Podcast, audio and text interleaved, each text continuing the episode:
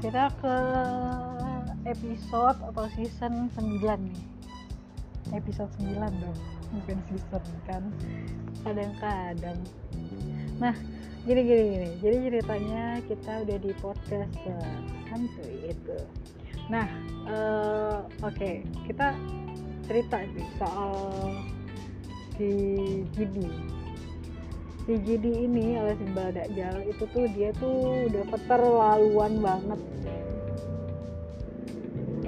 Kenapa gue bilang dia keterlaluan banget? Karena dia sering kali mengerjai aku gitu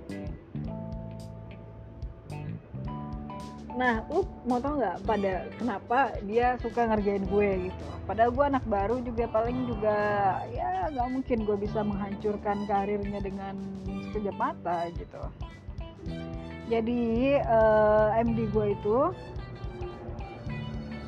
memberikan gue beberapa amanah. Iya wadaw amanah. Iya jadi beberapa amanah gitu jadi waktu itu gue dikasih amanah buat uh, ngisi VO uh, iklan buat diputar di pusat sama di seluruh Indonesia. Jadi ada ajang apa gitu abang ajang titik radio gitu.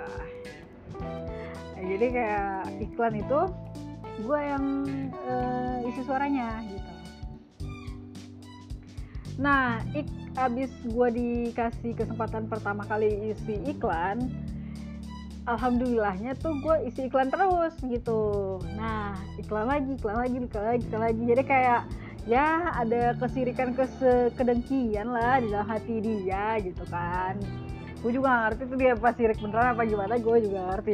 Yang pasti karena itu abis itu dia lebih parah lagi tuh uh, apa namanya ngedak jalin gue gitu.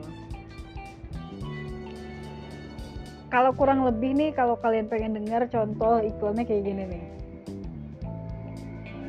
Ajang kompetisi musik untuk seluruh Indonesia. Kali ini kita bakal dengerin suara dari kayak gitu.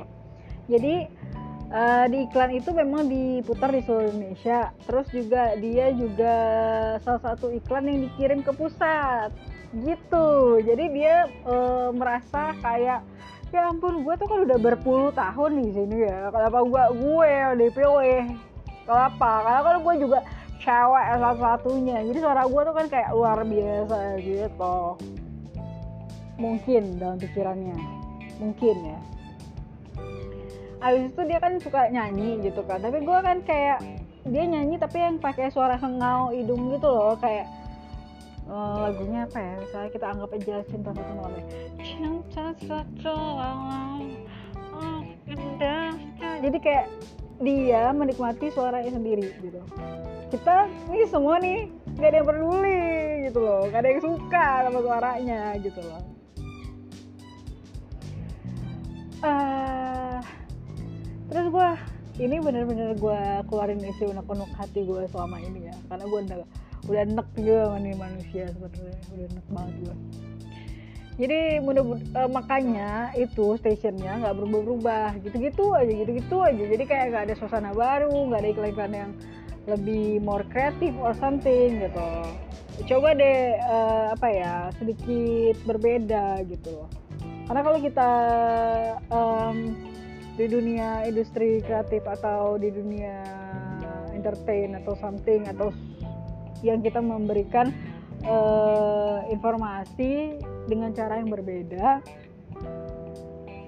yang lebih diterima sama waktu itu kan gue di uh, posisi uh, program remaja ya. Jadi uh, selalu menjadi sesuatu yang baru gitu. Karena semakin lo berubah semakin lo ngikutin tren atau bikin uh, informasi itu lebih gampang diterima atau suara-suara baru nih dari manusia-manusia baru itu bakal jadi bikin uh, stationnya lebih maju gitu. Tapi kayaknya gue nggak nggak tahu kenapa gitu ternyata kayak gitu-gitu aja nggak ada perubahan. Terus juga program-program uh, juga ya gitu-gitu aja gitu terus uh, gue ngobrol nih sama MD gue coba deh bang uh, lo bikin uh, beberapa hmm,